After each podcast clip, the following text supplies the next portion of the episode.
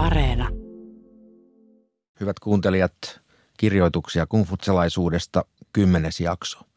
Mestari Kungin keskusteluja luku 14, jonka siis hetken kuluttua kuuntelemme, mutta sitä ennen asiantuntijamme kertovat, mitä tulemme kuulemaan. Eli Riika-Leena Juntunen, Eero Suoranta ja Jyrki Kallio. Tervetuloa. Kiitos. Kiitos. Kiitos.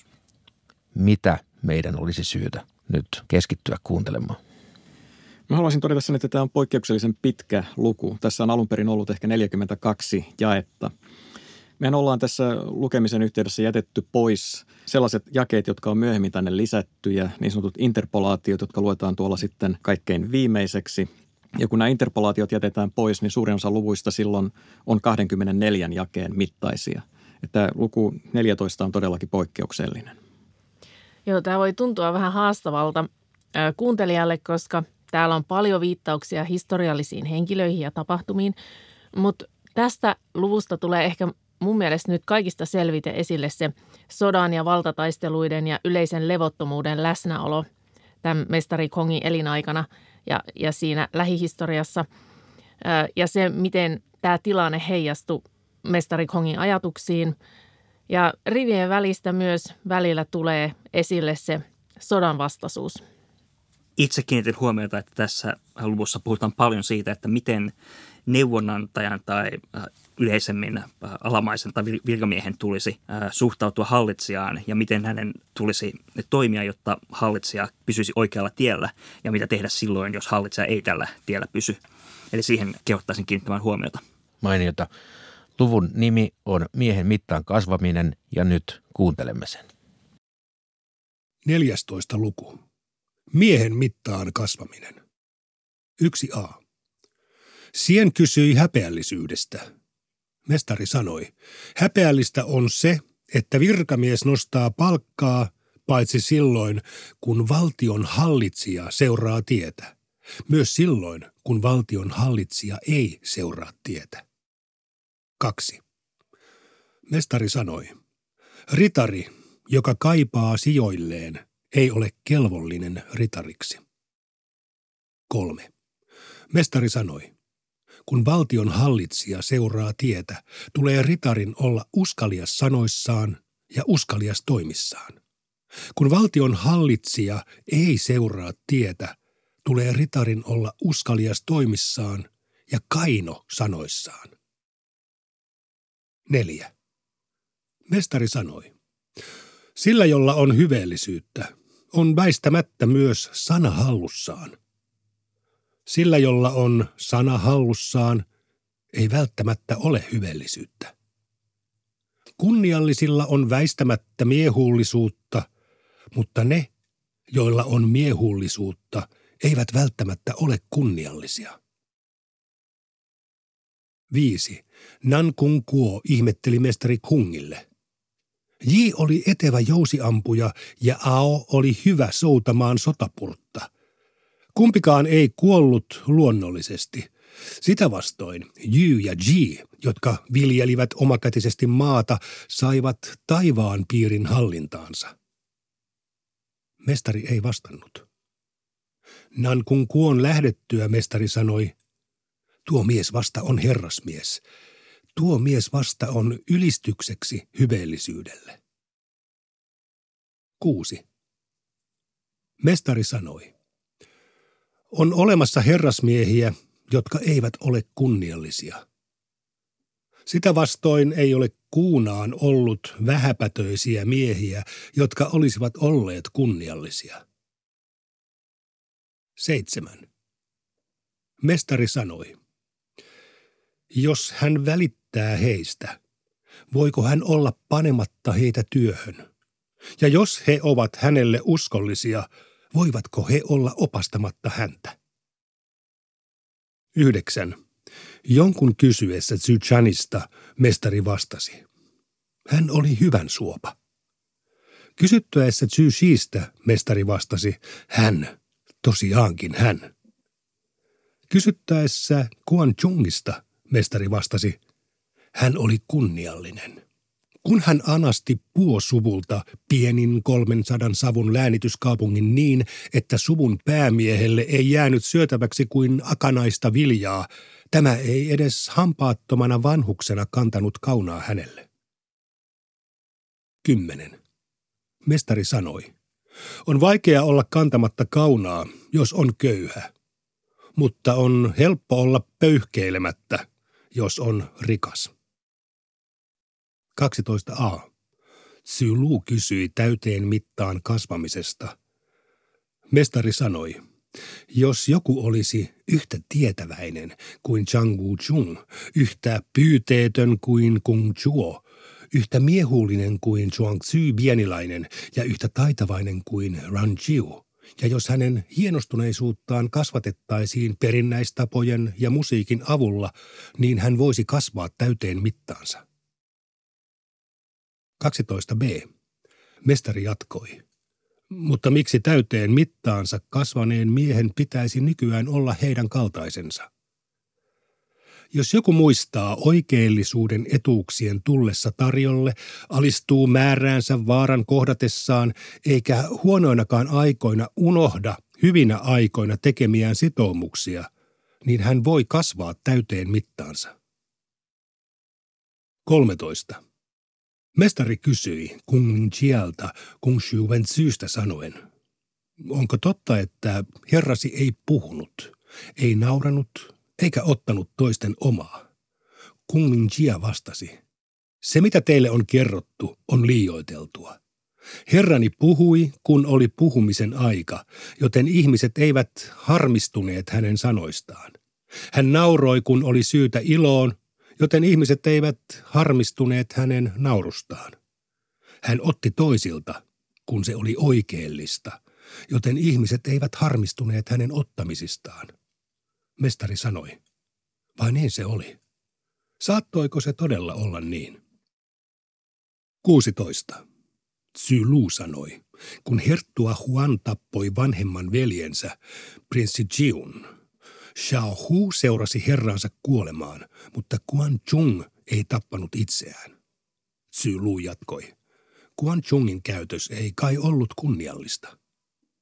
Mestari sanoi, se, että herttua Huan sai koottua vasalliruhtinaat valtansa alle, ei ollut hänen aseidensa ja sotavaunujensa, vaan Quan Chungin älyn voiman ansiota. Se on osoitus hänen kunniallisuudestaan. 17.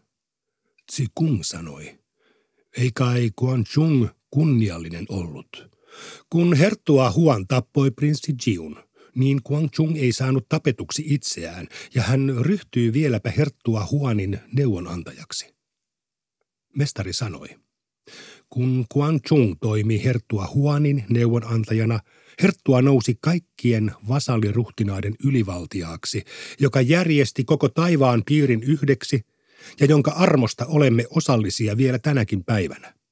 Ilman Chungia kulkisimme barbaarien tavoin, hiukset irrallaan ja solmisimme kaapumme kiinni vasemmalta. Hänenkö olisi muka pitänyt osoittaa samanlaista yksioikoista uskollisuutta kuin aviomies ja vaimo osoittavat toisilleen? hirttäytyä kuoliaaksi vallihaudan tai kastelukanavan partaalla niin, ettei kukaan saisi siitä tietää. 19. Mestari totesi, että Wayne Herttua Ling ei seuraa tietä. Kang Tzu sanoi. Jos on noin niin, miksi hän ei ole joutunut luopumaan vallasta? Mestari Kung sanoi. Hänen alaisuudessaan Chung Shu Yu on vastuussa vierailevista lähettiläistä. Riittimestari Tuo vastaa esi-isien temppeleiden hallinnosta ja Wang Sun Jia hoitaa hänen sotilasasioitaan. Koska on noin, niin miksi hän joutuisi luopumaan vallasta? 20. Mestari sanoi, sen, jonka puheista puuttuu häveliäisyys, on vaikea olla sanojensa mittainen. 21. Chen Changzi murhautti Jin herttuan Jianin. Mestari Kung kylpi ja meni palatsiin, jossa hän ilmoitti herttua Aille. Chen Heng on murhauttanut ruhtinaansa. Sallinette, että häntä rangaistaan. Herttua Ai sanoi. Ilmoittakaa asiasta muille neuvosmiehille, mestari Kung sanoi, koska minä seuraan muiden neuvosmiesten jäljessä, en rohjennut olla ilmoittamatta suoraan teille. Mutta te, herrani, käskette minua ilmoittamaan asiasta muille neuvosmiehille. Mestari ilmoitti asiasta muille neuvosmiehille, jotka eivät antaneet lupaa Chen Hengin rankaisemiseen. Mestari Kung sanoi, koska seuraan neuvosmiesten jäljessä, en rohjennut olla ilmoittamatta herralleni. 22. Lu kysyi ruhtinaan palvelemisesta. Mestari sanoi, älä juonittele, vaan asetu avoimesti ruhtinasta vastaan. 23. Mestari sanoi, herrasmiesten pyrkimykset ovat yleviä, vähäpätöisten miesten pyrkimykset ovat alhaisia. 24. Mestari sanoi, muinaiset miehet opiskelivat itsensä sivistämisen vuoksi, nykyään opiskellaan vertaisten hyväksynnän vuoksi.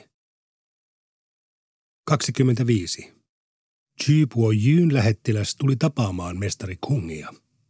Mestari pyysi häntä istumaan ja kyseli kuulumisia sanoen, miten herranne voi. Lähettiläs vastasi, herrani haluaisi vähentää virheitään, mutta ei ole vielä kyennyt siihen. Lähettilään lähdettyä mestari sanoi, hänkö muka oli lähettiläs. Hänkö muka oli lähettiläs. 26a. Mestari sanoi, jos et ole hänen asemassaan, et puutu hänen hallintoonsa. 27. Mestari sanoi, herrasmies häpeää sitä, että hänen sanansa menevät pidemmälle kuin hänen tekonsa. 28. Mestari sanoi, herrasmiehellä on kolme tapaa, joihin minä en kykene – Kunniallisena hän ei murehdi, tietäväisenä hän ei epäröi, miehullisena hän ei pelkää. Se kung sanoi, kyllähän te mestari itse tapaatte olla juuri sellainen. 29. Kungilla oli tapana vertailla muita ritareita toisiinsa. Mestari sanoi, oletko sinä syy noin täydellisen jalo? Minulla ei ole varaa moiseen vertailuun. 30. Mestari sanoi, älä huoli siitä, että vertaisesi eivät tunne sinua, vaan huoli siitä, mihin et kykene. 31. Mestari sanoi, eikö se osoitakin jaloutta, että vaikka ei osaisikaan ennustaa petosta eikä ennakoida epäluotettavuutta – aavistaa kuitenkin asioiden laidan ennen muita. 32. Wei Sheng Mou sanoi mestari Kungille, miksi sinä Chiu hyppelet orrelta orrelle? Taidat vain haluta esiintyä sanavalmiina miehenä. Mestari Kung sanoi, en rohkenisi esiintyä sanavalmiina miehenä. Minä vain inhoan tietämätöntä järpäisyyttä. 33. Mestari sanoi, juoksia hevosta ei kehuta sen voimien, vaan sen hyväluontoisuuden takia. 34. Joku kysyi, kävisikö päinsä vastata pahan tahtoisuuteen hyvän tahtoisuudella. Mestari sanoi, miten sitten vastattaisiin hyvän tahtoisuuteen? Vastattakoon pahan tahtoisuuteen suoruudella – ja hyvän tahtoisuuteen hyvän tahtoisuudella. 35. Mestari sanoi, kukaan ei tunne minua. Tzy Kung sanoi, miten niin kukaan ei muka tunne mestaria? Mestari sanoi, en kanna kaunaa taivasta kohtaan enkä syytä vertaisiani. Pyrin oppimaan alemmiltani ja välittämään oppimaani ylemmilleni. Kaipa vain taivas tuntee minut. 40. Tzu Chang sanoi, kirjoitusten kirjassa sanotaan, Kun korkea esi-isä vietti suruaikaa olkikattoisessa mökissä, hän oli kolmatta vuotta puhumatta. Mitä tämä tarkoittaa? Mestari vastasi. Miksi puhua vain korkeasta esi-isästä? Kaikki muinaiset hallitsijat menettelivät samoin. Kun ruhtinaan elämä päättyi, kaikki sadan viran haltijat yhdessä ja erikseen noudattivat valtionhoitajan käskyjä koko kolmatta vuotta kestävän suruajan. 41. Mestari sanoi, kun ylemmät harrastavat perinnäistapoja, niin rahvasta on helppo käsitellä. 42. Lu kysyi herrasmieheksi tulemisesta. Mestari sanoi, jalosta itseäsi tullaksesi tunnolliseksi. Lu sanoi, siinäkö kaikki? Mestari sanoi, jalosta itseäsi tyydyttääksesi valtiaasi. Lu sanoi, siinäkö kaikki? Mestari sanoi, jalosta itseäsi tyydyttääksesi sata sukua. Eikö jopa Jaolla ja Shunilla ollut vaikeuksia sadan suvun tyydyttämisessä? 43. Yuan Rang istui jalat harallaan odottamassa mestaria. Mestari sanoi, lapsena sinulta puuttui kainous ja kunnioitus. Kasvettuasi sinussa ei ole ollut kehuttavaa. Vanhana et ole vielä ymmärtänyt kuolla. Olet silkka loiseläjä. Mestari huitaisi kepillään Jyön rangia sääreen. 44. Poika Chuen seudulta toi mestarille virallisen tiedonannon. Joku sanoi mestarille, kehityskelpoinen poika vai kuinka? Mestari sanoi, näin kun hän istui aikuisten seurassa ja kun hän kulki vanhempien miesten rinnalla. Ei hän halua kehittää itseään. Hänellä on kiire kasvaa ja saada menestystä. Näin kuulimme 14. luvun, joka siis on poikkeuksellisen pitkä ja varmaankin myös poikkeuksellisen riittoisa. Vai mitä mieltä olette, rakkaat asiantuntijat? Tässä niin kuin Rika-Leena sanoi tässä aluksi, niin on, on tosiaankin valtava määrä eri nimiä ja – Kääntäjänä olen ollut sen haasteen edessä, että miten paljon näistä nimistä tiedetään ja miten paljon heistä voi selittää lukijoille. Ja joissakin tapauksissa on mahdollista löytää jotakin lisätietoja ja joissakin tapauksissa ei. Täällä todetaan Wayne Herttua Lingistä mestarin sanon, että hän ei seuraa tietä. Ja nyt tässä tapauksessa on mahdollista arvella, miksi mestari Kung antoi tällaisen lausunnon tästä Herttua Lingistä. Nimittäin tiedetään yhdestä hyvin tunnetusta – historiallisesta kertomuksesta, että tämän, tämä Herttua harrasti suhteita miesten kanssa. Hänellä oli miespuolinen rakastaja ja se oli ilmeisesti mestari Kungin mielestä sopimatonta. Tässähän viime jaksossa, jossa luimme lukua 13, niin siellä oli jää, jossa todetaan, että herrasmies vaalii sopusointua, vaan ei yhdenmukaisuutta – tässä yhdenmukaisuudella todennäköisesti viitattiin ennen kaikkea tämmöisiin samaa mieltä oleviin hännystelijöihin, jotka eivät olleet mestari Kungin mielestä hyödyllistä seuraa herrasmiehille tai hallitsijalle. Mutta aivan yhtä hyvin tällä yhdenmukaisuudella on todennäköisesti viitattu myöskin homoseksuaalisuuteen. Joo, ja sitten tämmöisessä yhteiskunnassa, missä se esi-isien tuottaminen, eli jälkeläisten tuottaminen käytännössä kaatunaisten harteille ja oli niin kuin naisen oikeastaan tärkein tehtävä. Niin tällaiset samaan sukupuoleen suuntautuvat suhteet, joista ei sitten tullut sitä jälkikasvua, oli sellainen melko monisyinen ongelma. Et sehän saattoi tarkoittaa myös sitä sukulinjan katkeamista, mikä olisi niin kuin pahin mahdollinen asia, mitä suvulle voi tapahtua. Entäpä Eero, mitä sinä löydät tästä juuri kuulusta jaksosta? Itse ajattelin nostaa sen tuon äh, jakeen 34, koska siinä on mielestäni sekä hyvin tyypillinen kumfutsalainen tapa argumentoida, että sitten linkki tähän laajempaan sen ajan Kiinan haatemaailmaan. Tässä siis mestari kysyy retorisesti, että jos pahantahtoisuuteen vastattaisiin hyvän tahtoisuudella, niin miten sitten vastattaisiin hyvän tahtoisuuteen? Eli kumfutsalaisuudessa on hyvin tärkeää se, että asioihin tulee vastata niihin sopivalla tavalla – Eli jos isän kuollessa tulee pitää kolmen vuoden suruaikaa, niin sitten sitä kolmen vuoden suruaikaa ei voi pitää vaikka vanhemman velin kuollessa, koska se olisi sitten liiallisuuksiin menemistä ja silloin se vähentäisi sen arvoa. Eli tässä mestari sitten argumentoi, että hyvän tahtoisuus, se ikään kuin säilyttää arvonsa silloin, kun äh, sitä käytetään hyvän tahtoisuuden vastaamiseen. Ja toinen elementti tässä on se, että mestari Kung äh, vaikuttaisi argumentoivan sen ajan taulaisia suuntauksia vastaan. Taulaisuudessa siis täällä Chingissä kannattaa juurikin tällaista ajatusta, että pahan tahtoisuuden tulisi vastata hyvän tahtoisuudella.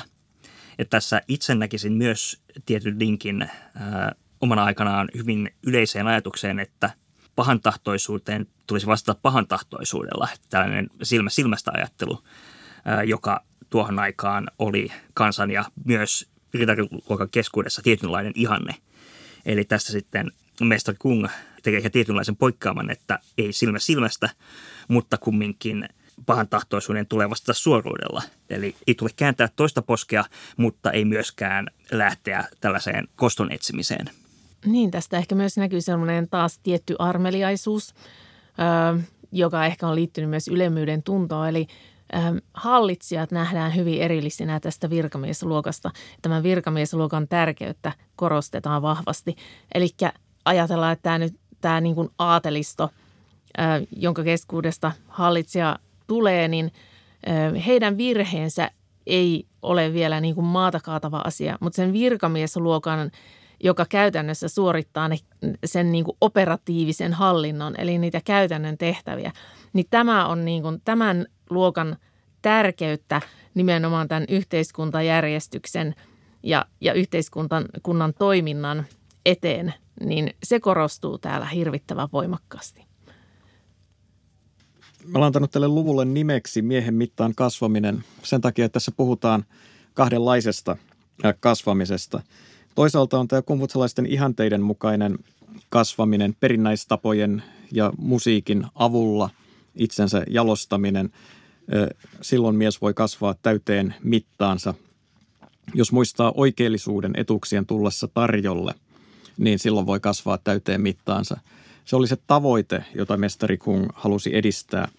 Mutta tässä aivan viimeisessä jakeessa sitten tuli esille tämä nuori poika, jota joku piti kehityskelpoisena, mutta mestari Kung sanoi, että ei hänellä ollut ö, halua kehittää itseään, ainoastaan kasvaa nopeasti. Eli tämä poika käyttäytyi sopimattomalla tavalla, istui aikuisten seurassa, kun hänen olisi kuulunut seistä, ja kulki vanhempien miesten rinnalla, kun hänen olisi kuulunut kulkea heidän perässään.